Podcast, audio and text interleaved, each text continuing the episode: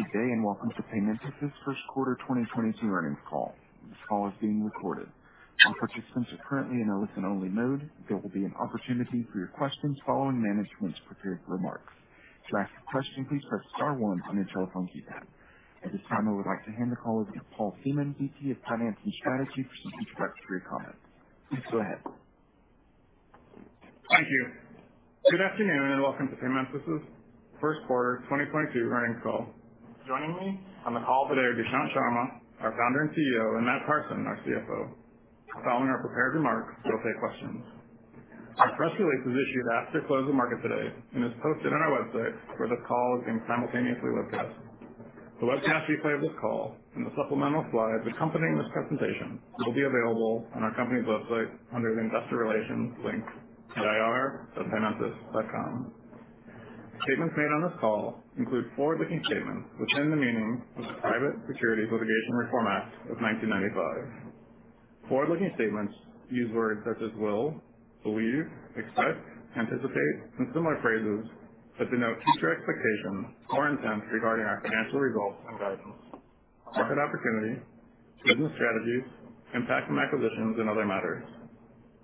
These forward-looking statements speak as of today, and we undertake no obligation to update them. These statements are subject to risks, uncertainties, and assumptions that may cause actual results to differ materially from those set forth in such statements, including the risks and uncertainties set forth under the caption Special Note regarding forward-looking statements and risk factors in our annual report on Form 10-K for the year ended December 31st, 2021, which we filed with the SEC on March 3rd, 2022. Our quarterly report on Form 10-Q for the quarter ended March 31st, 2022, which we expect to file with the SEC in early May 2022, and elsewhere with our other filings with the SEC. We encourage you to review these detailed safe harbor and risk factor disclosures. In addition, during today's call, we will discuss certain non-GAAP financial measures, specifically contribution profit, adjusted gross profit, adjusted EBITDA, and adjusted EBITDA margin are non-GAAP financial measures. These non-GAAP financial measures, which we believe are useful in measuring our performance and liquidity, should be considered in addition to, not as a substitute for or in isolation from GAAP results. We encourage you to review additional disclosures regarding these non-GAAP measures, including reconciliations with the most directly comparable GAAP measures in our earnings press release issued today and the supplemental slides for this webcast, each available on the Investor Relations page of our website in our filings with SEC. With that, I'd like to turn the call over to Dushyant Sharma, our Founder and CEO. Thanks, Paul. We started 2022 with a very strong quarter across all KPIs and saw little to no impact from the geopolitical and economic events that occurred, including events in Ukraine and inflation. We believe we have a clear view of the business and are optimistic about the outlook for the remainder of 2022, as well as the foundation it sets for 2023. We believe one great aspect of our business is that it is extremely resilient because consumers and businesses have to pay their bills, essential bills, regardless of world events or whether the economy enters a recession or not. On a quick personal note, this is our fourth quarterly update since the IPO as we approach our first anniversary. I'm having a lot of fun building the business, so is my team. I know based on where the markets have been, one would think that we could be distracted, but we are not. We are laser-focused on executing our business strategies as we seek to build a long-term successful and high-growth business. We all understand and remain focused on the effect of long-term compounding growth. As a new public company and where I sit today, despite our scale, I view us as a startup public company and believe we are just getting started. I welcome each and every one of you on our journey and to share in our long-term success. Let me now discuss our financial performance, which demonstrates that we are executing and performing well. In the first quarter, contribution profit grew 35%, driven by a 40.9% increase in transactions. From the sales booking perspective, we signed over 60 clients in the quarter, which is about 50% more than the same period last year. These sales numbers are inclusive of direct, partner, and JPMorgan migrations, which require some sales support to complete. Relative to the comparable quarter of 2021, our sales were more diverse, with less than 40% from the utilities vertical. The largest areas of increase were city services, insurance, and mortgage payments. But we also signed clients as unique as a leading home design company. We crossed an annual run rate of $100 billion in payments volume during the quarter. We believe very few companies in the U.S. are processing at this scale, which is nearly a quarter billion dollars per day on an average. As we have said before, scale creates opportunities to strengthen our network and process relationships because of the unique value we bring in under-penetrated segments for digital payments. We continue to work to establish additional relationships in our newer segments. In past quarters, we have talked about the expansion of our telecom partnerships. This quarter, we have signed the healthcare division of one of the top five U.S. banks to expand our footprint in that industry. We expect the partnership to provide us with expanded access to practice management systems. Adding partners in areas such as healthcare, telecom, and other under-penetrated verticals help our sales efforts and complements our direct selling process. Illustrative of our ability to increase our share of the total addressable market, in the quarter, we went live with one of the largest owners of apartments in the country. Real estate is outside of the core six verticals that we talk about, but represents a significant opportunity on its own. As you can imagine, rent payments fall in our sweet spot of both non-discretionary and recurring. We believe this implementation shows the flexibility and the breadth of our platform, which powers industries as diverse as real estate, B2B logistics, and home security providers, not to mention our existing core verticals. We are making progress migrating the JPMorgan Chase client base. We completed our first implementations in the quarter, and many more are in flight and scheduled to go live throughout the year. While this added revenue isn't material yet, we expect it to build over time. In addition, the new uh, deal sales channel from JPMorgan Chase continues to build, and the relationship continues to be more and more beneficial for both parties. A quick note on our IPN ecosystem. We continue to expand the network and add more and more endpoints, including the FIs. As a reminder, IPN is symbiotic with Biller Direct. IPN helps us win more Biller Direct uh, deals, and Biller Direct wins help us add more IPN partners and volume. I'll now turn the call over to Matt to discuss our financial results in more detail. Thanks, Dushyant. As a reminder, today's discussion includes non-GAAP financial measures. Please refer to the tables in our press release and supplemental slides for a reconciliation of non-GAAP items to the most directly comparable GAAP financial measure.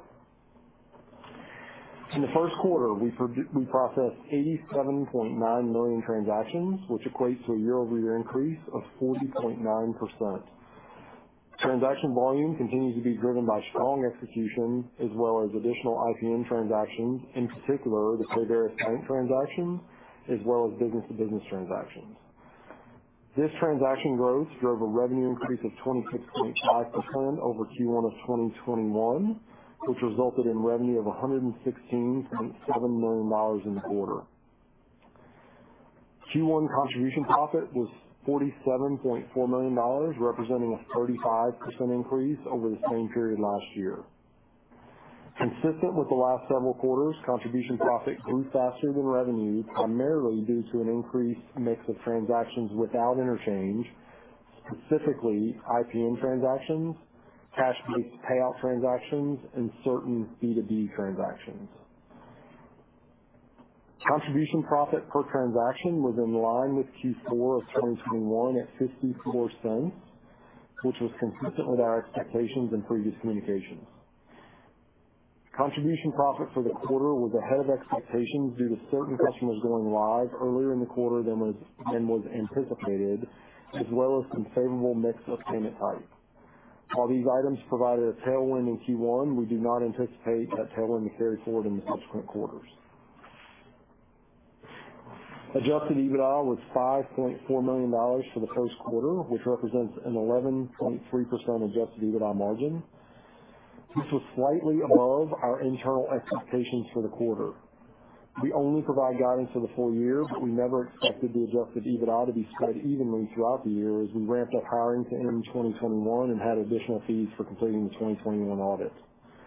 We expected Q1 adjusted EBITDA to be the low point for the year for these and other reasons, and we are on track to slightly ahead of what we expected.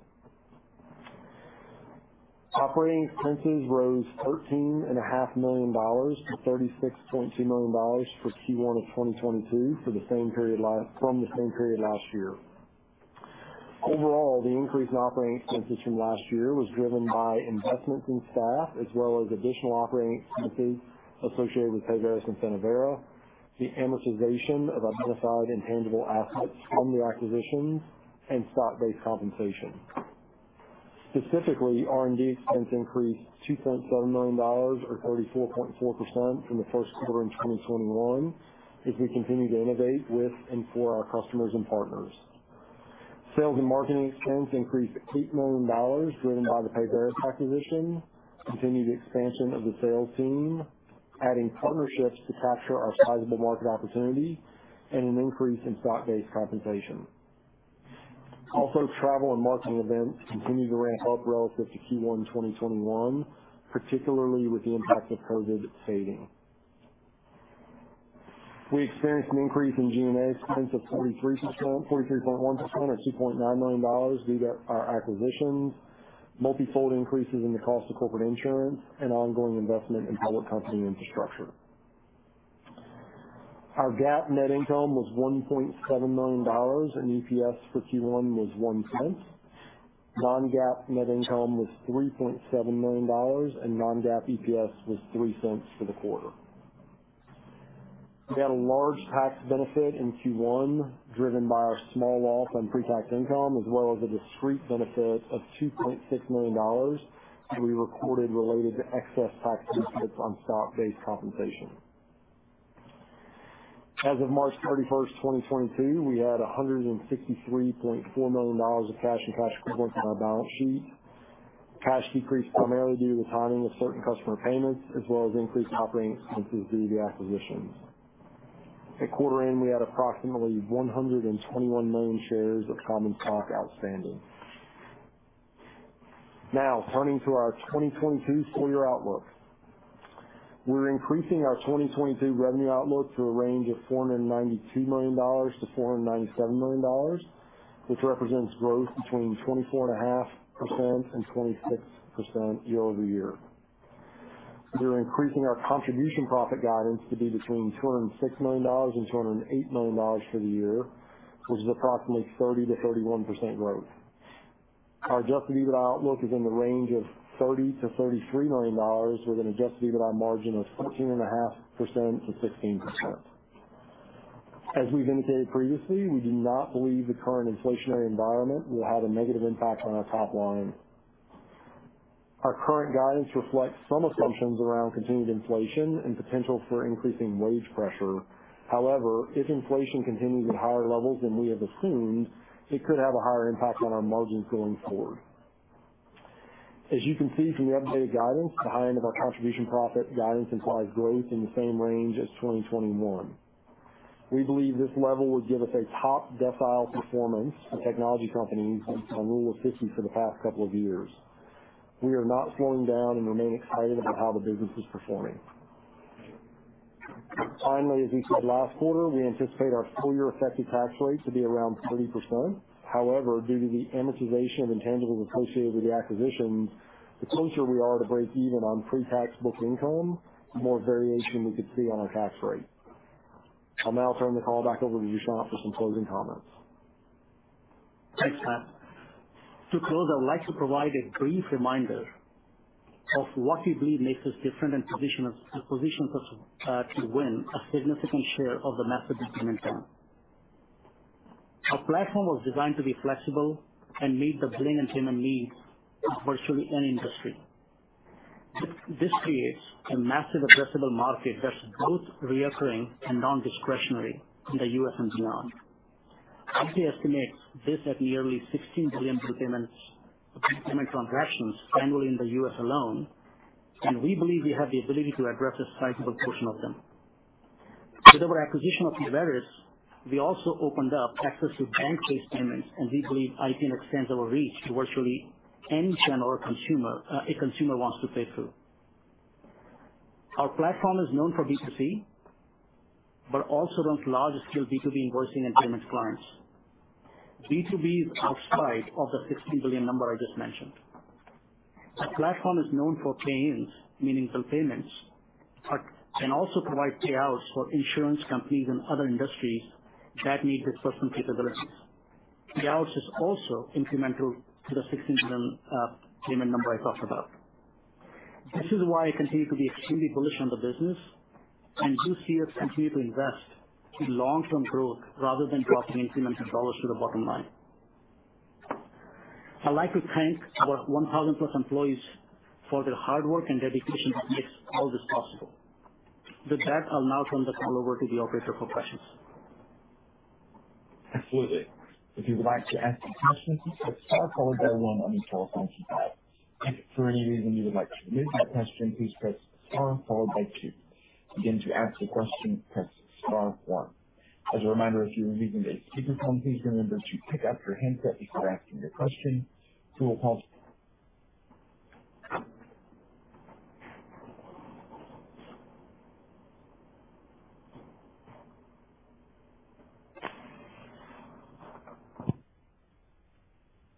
Excuse me. Our first question goes to Will Nance with Goldman Sachs.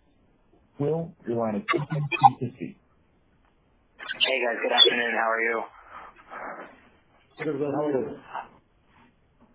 Good. Um, I wanted to follow up on the the full year guidance. I think last quarter you guys signaled that in the back half of the year, you guys could dip below that 30%. And I think it was a combination of uh, comps from the prior year and some conservatism around the pace of onboarding. It sounds like you were a little bit more successful in bringing new clients on board this quarter. I'm wondering, as we've gotten, you know, three months later, have you have you gotten any incremental line of sight on some pace of onboarding? And is that still your expectation in the back half of the year? And what would it take? You know, what would need to happen for that not to occur?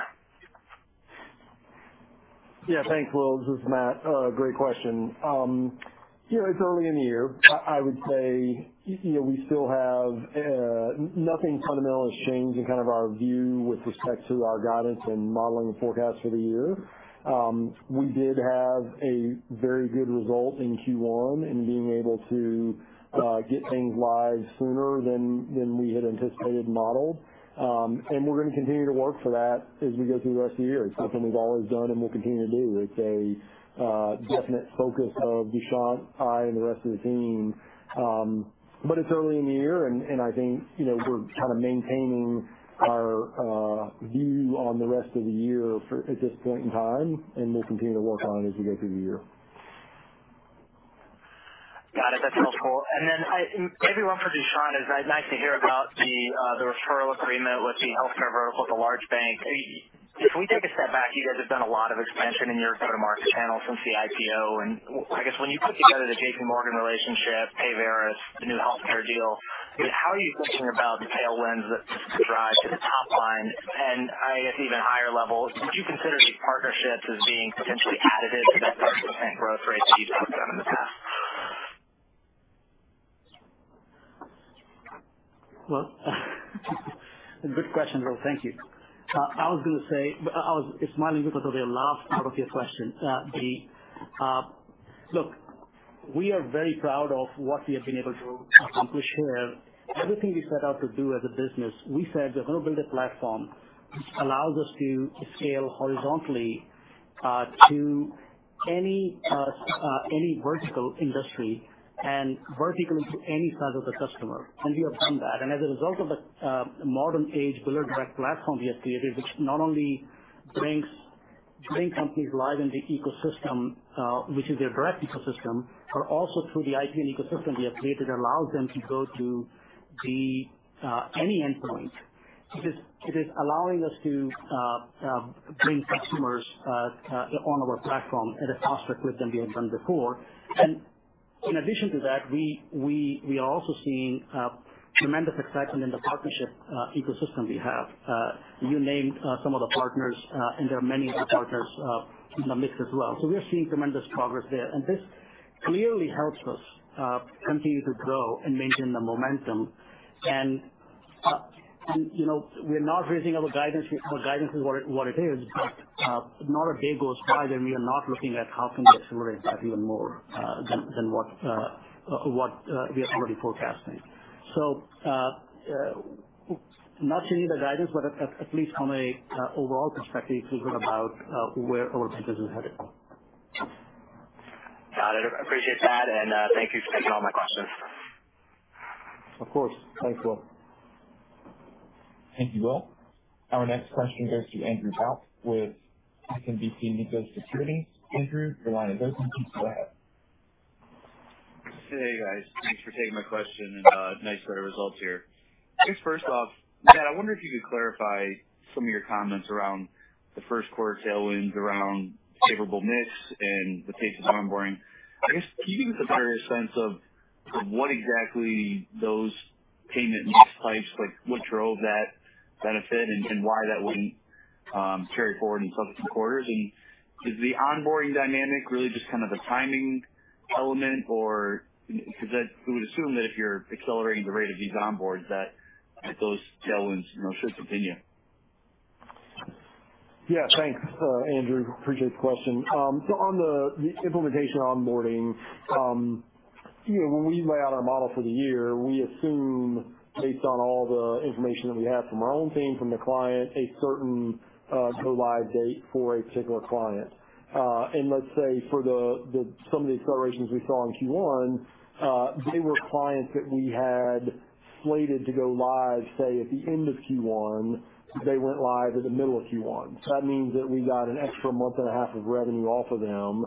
Uh but when it comes to Q2, we kinda had that revenue in Q2 all along, because they were gonna go live in our plan at the end of Q1 anyway. So there's no incremental benefit to Q2 from that client going live earlier in Q1. Uh and that's what I was sort of referencing with um with Will's question is, uh at this point in time, early in the year, we don't wanna make assumptions that Uh, we'll be able to be successful with additional clients that are in the implementation pipeline being able to do that same thing, because every client's different. All the facts and circumstances are different. So it's great for Q1 that we uh, were able to do that.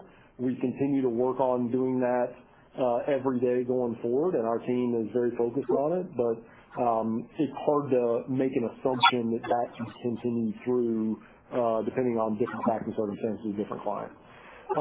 Then on the the mix uh type, really what I was referring to there is, um we saw some uh movement, say, from credit, higher cost uh, type of payment to more uh cash-based, lower cost type of payment in Q1. We got the benefit of additional contribution profit from that. The main reason we said we're not uh, anticipating that to continue is because Q1's a little bit of a different animal, as we talked about before, uh, than the other quarters throughout the year, in that uh, it's kind of the high point of the year and what we see for our average payment amount, i.e., the bill payment amounts that are getting paid on our platform, you know, largely due to utilities um, payments being higher in Q1 because of the cold winter months. And so this year, that was maybe even fueled a little bit more with some of the macro things we're seeing around uh, energy costs. Uh and so I think people, a little bit of speculation on my part, but people uh, may have paid more with different types of payment methods because the bills were higher. They may have split their bills and paid some with cash, some with credit, uh, et cetera. Um, so again, we're not making assumptions that that's gonna continue because Q1, it has a little bit different profile with respect to the amounts of payments we see and the behavior we see out of consumers just because those payment amounts are higher. And I think if I may add a little bit to that. Uh, the uh, quarterly uh, dynamic Matt described so well is exactly why sometimes it can be misunderstood that When we are guiding to the year, sometimes quarters, things will vary quarter to quarter, the guidance for the year uh, is what we're focused on uh, as a whole. Got it. Very helpful. Um, then my follow-up for uh, Dushyant. I mean, if we're heading into, you know, an economic slowdown and potentially a prolonged recession, I mean, is this changing any of your conversations with billers that are looking for solutions to be able to, you know, better capture rate of payment and the like? Yeah, Chip, uh, great question. Uh, I can take you back to the last time we saw a recessionary environment where it was like uh, 2010, 2011, 2012 and so on. We what that transpired into an accelerating growth for us in some ways because the business itself, as I talked about at the top of the call, that there's a resilience factor in here where I still have to pay my bills as a consumer, Uh, including the businesses. Uh, uh, you have to keep your lights on, you have to pay your insurance, you have to pay your mortgage and so on. And uh but during these times, there's increased focus on improving the efficiencies while also trying to improve the customer experience so that it's easier to collect money from the customers. And that actually shines even a stronger light or a brighter light on our platform and our capabilities. And as a result, we start to get even more inbound inquiries uh, than we would uh, typically get. Uh and I'm not saying that recession is actually beneficial to uh, somehow there's a benefit to us. But what I'm saying is that the way we have designed our business and the way we approach the market, we, if there is a recession, because of the pricing model which we have created, it actually helps our case even stronger in many cases. I hope that answers the question. No, it does. And that collection rate definitely comes into greater focus for billers. So thank you for the color. Thanks, Andrew. Thank you, Andrew. Our next question goes to Ashwin Shirvaikar with Citi. Ashwin, please go ahead. Oh, thank you. Um, hey, uh, good quarter, guys. Um, uh, I was hoping you could perhaps Uh, address sort of what we should expect with regards to cadence through the year. Um, you know, you're obviously raising uh, raising expectations. Um is there a uh is there a timeline one should expect uh, in terms of this quarterly layout? And then let me ask the second question there as well. Um, you know, the expansion opportunities that you talked about, for example, the payment opportunity and so on and so forth, um, is there any? Could you perhaps emphasize that and, you know, how that sort of flows through your system? That'd be helpful. Thanks. Okay. Uh, thanks, Ashwin. Um, on the first one, I assume what you mean is, does it uh change anything? Just to clarify for me on the quarterly uh cadence, does it change does the fact that we um had the, uh you know, kind of exceeded expectations in Q1 and raised our guidance, does it change kind of our thinking for the rest of the year and how the quarters play out? Is that what the question was? Yeah. That was what the question was. Okay. Got it.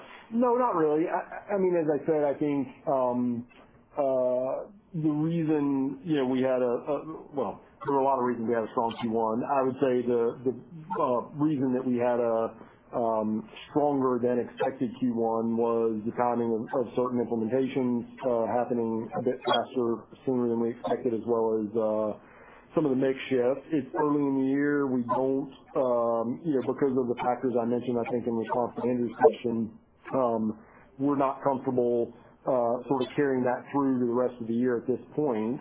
Um but I think the kind of underlying fundamentals for the year are consistent with what we expected and talked about going into uh, Q4.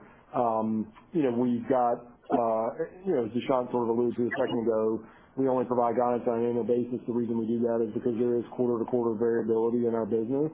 Um, you know, when we get in the back half of the year, we've got, um you know, some of the uh tough comparisons with uh some of the acquisition stuff in Q3 and Q4. But Fundamentally, we still uh believe that we're a 30% grower and we're, you know, obviously our guidance reflects that. And, you know, I think nothing's gonna change that going into 2023. Yeah, I think that was the kind of the cover the first one. The second one, uh, could you just repeat the second question? I'm sorry. Yeah. I was just gonna, you know, um, uh, obviously it's kind of similar to a previous question that I wanted. Uh, I was wondering if you could actually size some of these opportunities that you talked about. Like for example, when you start rolling in rent payments, right? How does that add to the overall pie or was that already included in the overall pie? I think great question, uh, Ashwin. I mean, this is uh, one of the key advantages of the platform, the way we have conceived it, the way we have built it, is uh, that we are able to add. So the bill payment market, which is just B2C payment receivable receivable market itself is, you know, the the as we talked about it it's in trillions of dollars of household expense which goes through just for bill payments. B2B Uh, capabilities which we talk about is completely outside of that. And it's significantly larger in many ways, uh, just because of the type of amounts, uh, the dollar amounts which are included in B2B invoicing process. And payouts is a pretty significant opportunity as well. So they're both outside of what we are pursuing here. So what we talked about in the $16 billion bill payments. So we feel like that this is all of these uh, things we have done, the hard work, the rails, the platform, the capabilities we have built, the workflows we have created, it's all setting a great foundation for us to continue to grow uh, uh, in the outer years.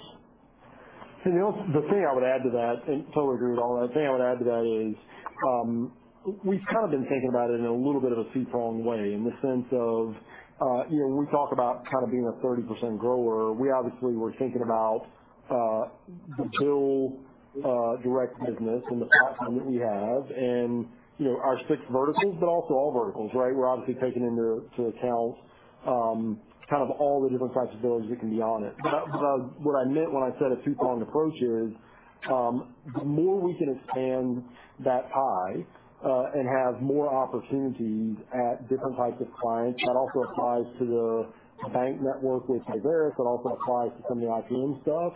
Um, the more Uh, kind of certainty you can put around that 30% number because it just gives us more opportunities from which to draw it from.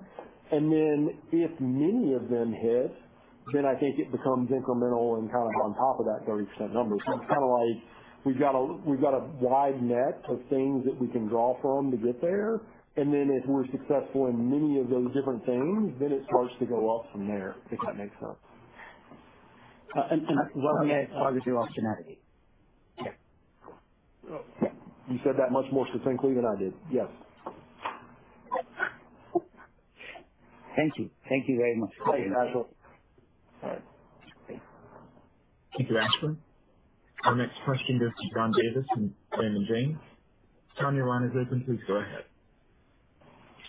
Hey, good afternoon, guys. Matt, I've heard you say a couple times you expect to continue this 30%+ contribution profit growth into 2023. On um, math, that would seem a little bit of an organic acceleration given the modest impacts from the acquisitions that you've done. Just wanted to, know, confirm that and just kind of understand what the drivers are to uh, that potential accelerated growth uh, in 2023. Yeah. Thanks, John. Um, well, 2022 is not done yet, um, in the sense of, Um, you know, like Dushyant said earlier, our guidance is our guidance, but we're certainly uh, working every day to try to, um, you know, continue to drive more in 2022. I mean, that's that's what we're here for, and that's what we're uh, paid for, is to continue to try to drive more here. Um, but with your point, based on our current guidance, uh, I definitely understand your point. And I think it's a result of all the things that we're, you know, Dushyant talked about that we're working to put in place now. It's the, you know, additional partnerships. It's the expansion of the opportunities around outside of our core six core verticals and industries that we're now getting into, like the the rent payments opportunity. It's the um B2B, you know, potential that we've started off in and continuing to drive additional uh clients there. Um so I think it's really just, you know, the bank opportunity uh with Payveris. We still, you know, are very excited about what that can bring and what what, um uh inbound, you know, interest and conversations are happening on that front. So again, I think really to answer the question is the way I wrapped up with Ashwin's question, which is, you know, we've really widened the net out over the last, you know, 12-18 months. Uh and so just having more opportunities at more different, whether it's verticals, partners, banks versus direct billers, you know, on and on, it just gives us uh more areas and more opportunities with which to drive additional business growth. Absolutely. On top of that, uh you know, we have a customer base. We have signed customers. We had, you know, last several quarters, including uh uh this most recent one, 60 deals 60 deals is, uh you know, nothing to sneeze at. And so all of these contribute Uh, to where we could be next year. Uh, and uh, so we're excited about the business. And like Matt said, the year is not done, but year is also not done from a perspective of adding lot to the mix to make sure 2023 is a great year. Okay. No, that's super helpful. And then, you know, a lot of questions on inflation and trying to understand, given you guys are a relatively new public company.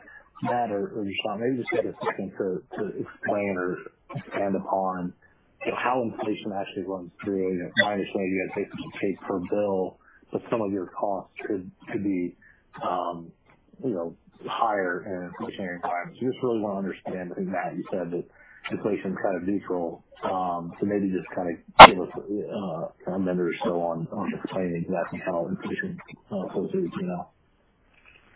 Sure.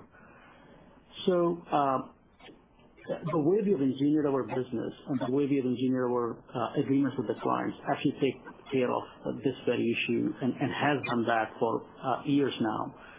Um, one of the uh, factors is if our clients actually, I don't wanna get too technical because it is a very technical question because there are payment methods involved. Different payment methods have different types of fee structures to them. Some of them are flat regardless of the form of payment.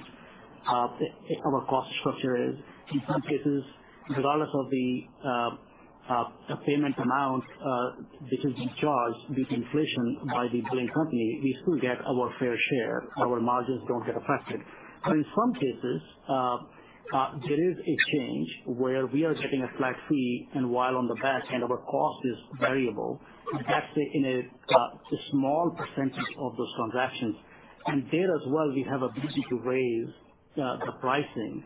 Because it's very understandable by the clients themselves that if they are getting more benefit uh by uh through the inflation charging higher for their bills, we want the very company which is making that all happen, where they're able to collect the money, we want to be able to raise the rate as well, and we have those uh, uh, uh, capabilities in the agreement already built in.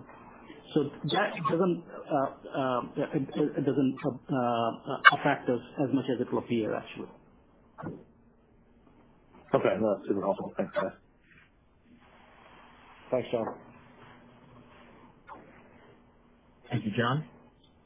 Our next question goes to Jeff Cantwell with Wells Fargo. Jeff, your line is open. Please go ahead. Hey, thank you for taking my questions, and thanks for allowing me to join this call. Um, you know, one thing that stood out on the positive side here, and this is being highlighted on this call, is raising the guidance, especially given how many, you know, other companies have sounded about the quarter. And I guess given that you're at the real heart of the economy in many ways, given how many clients you have now, can you sort of give us your macro view as you see it? And what I'm really trying to get at is what makes you confident here to raise the guide? Is it the new wins? Is it something about the operational momentum this quarter? I just wanna see, you know, what you can point us to that will help us understand what you're thinking about, uh, as far as positives for the remainder of the year. Yeah. Thanks, Jeff. This is Matt, and welcome to the fold. Glad to have you as part of the group here. Yeah. Um yeah. So on the macro, you know, I think Dushyant hit on a little bit earlier. You know, obviously, uh things have been a bit tough to start the year on multiple fronts uh in the macro. But, um because of the space that we're in and, you know, really focused on uh non-discretionary, essential recurring bill payments, it's a very resilient business. And um you know, we saw it kind of at the beginning of COVID, when you know, really the impact to our business at the beginning of COVID was a little bit of a slowdown in signing new business and getting customers live because everybody was focused on their own business. Uh but we did not see any slowdown at all to the payments flowing to our platform because people still had to pay their bills. They needed to keep the lights on, they needed to keep their insurance, their mortgages, et cetera. You know, it is a very resilient model, and that's reflected in you know, our results in Q1 and our guidance for the rest of the year that even though the macro may seem a little uncertain, uh one thing is constant, that people you know, need to continue to pay their bills. Um I think as far as the raising the guidance uh for the year, it's it's reflected in that that we have not seen any negative impacts. We don't expect to see any negative impacts from that.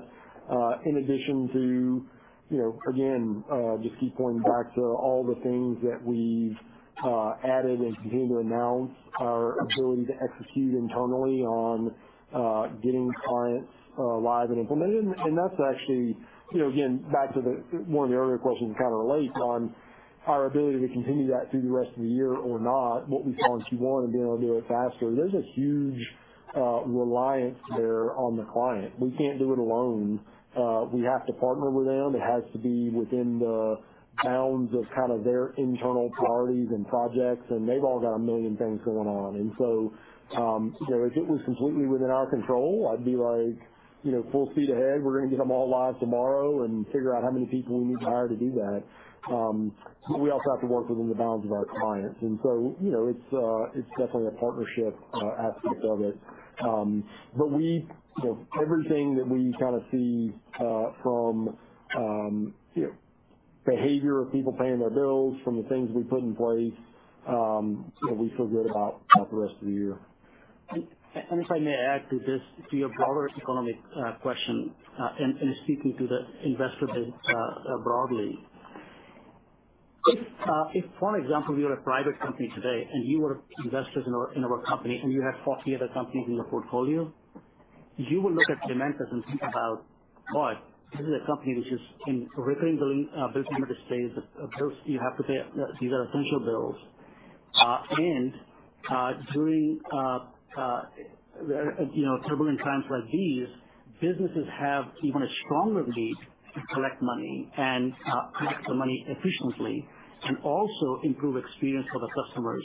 Both of those things, what our platform is designed to provide, it actually uh, uh, allows you to sleep a little bit better.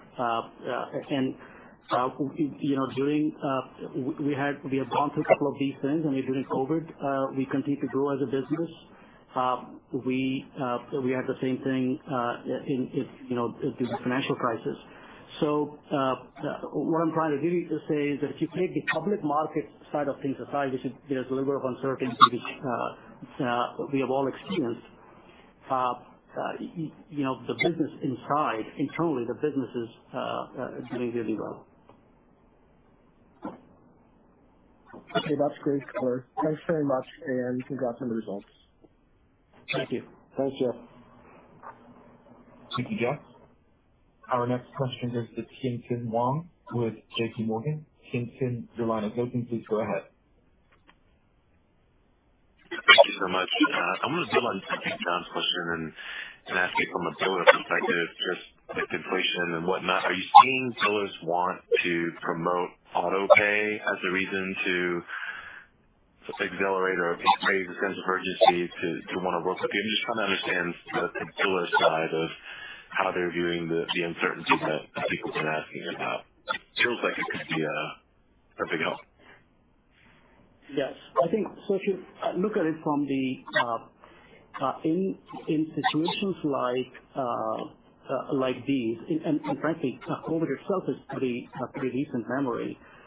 So the billing companies are faced with situations like, you know, how do we make it easier for customers to to collect, as well as make it, uh uh you know, make sure that they have ability to pay multiple times if uh, if they have to. The auto pay itself, if you can believe it, is for customers who are who they're least concerned about from a collectibility standpoint.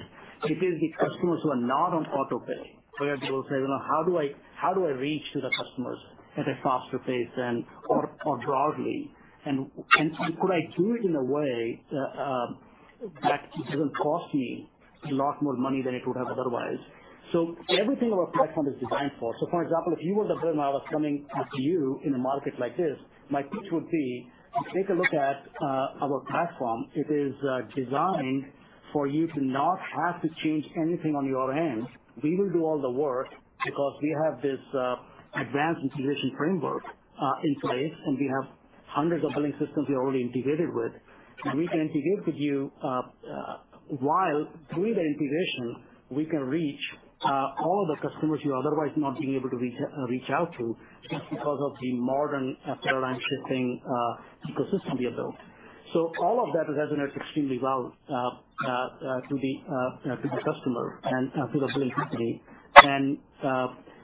And therefore, with multiple payment options options wherever the customers are, and including giving them ability to pay, including at the last minute, makes it very easy for the customers to pay. Uh, and that's why there's a gravitation towards us uh, in times like this. Makes sense. Uh, thanks for going through that. And just a quick follow-up, if you don't mind. Just the reinvestments make sense. I know there's a lot of investing in establishing partners and verticals, just on the product side in general. Have you changed your um, focus on product development given given what's happening um, in the world? Just curious what's new from a product perspective maybe that you weren't thinking about six months ago. You know, we continue to make investments in the product. Uh, we we have uh, in some ways we have set uh, set the tone for the industry as to how the uh how customer experience should uh, take place and how a platform should really operate, and what type of capabilities it should provide to the billing companies, uh, both from a uh, for their own team's perspective, the staff of the billing company, but also the customers of the billing company. When you look at it from that perspective, it's a never-ending pursuit. We exist for two specific goals. How do we improve the customer experience, and how do we do it while lowering the cost to collect or cost to serve uh, the customers uh, uh, from a billing company standpoint? And that so all the advancements, all the investments we make are in that area. The other area we are actually heavily focused on is how do we improve the velocity of onboarding. I'll give you an example. You know, we have almost Uh, to Matt's point earlier, if we could actually onboard uh, uh, clients and it was entirely in our control, we could onboard them tomorrow. Like 70%-80% of our clients, maybe even more, could be onboarded without making a single change anywhere in our system. However, it takes time for the clients to get comfortable and go through the process. What we are making investments in is for the remaining 10%-20% as well, to make sure that uh, these complex enterprise-size uh, uh, deployments are also able to get done without making too many changes, as the workflows, the complex sophisticated workflows could be implemented through our platform without coding. So we're making some changes there as well. So you will hear more and more about that as we go forward. Very good. Thank you for your time. Thank you. Thank you, Tien-Tsin. Our final question goes to Dave Koning with Baird. Dave, your line is open. Please proceed. Yeah. Hey, guys. Thanks so much. And I just wanted to review um, contribution profit per transaction. I think you talked before about as you've gotten bigger clients, you know, that's naturally gone down a little. It actually went down less this quarter than in a long time. And I'm wondering, A, is the mix of business as it comes down coming in at a different trend, like at different levels, like um, different verticals create kind of different um, yields? And then over time, are we at a point where it starts to stabilize? Yeah. Thanks, Dave. Appreciate the question. Matt. Um, yes. I think yes to both uh, questions. We, you know, into Q4, and I can't remember if we said it on the call or maybe it was in uh, some of the Q&A afterwards.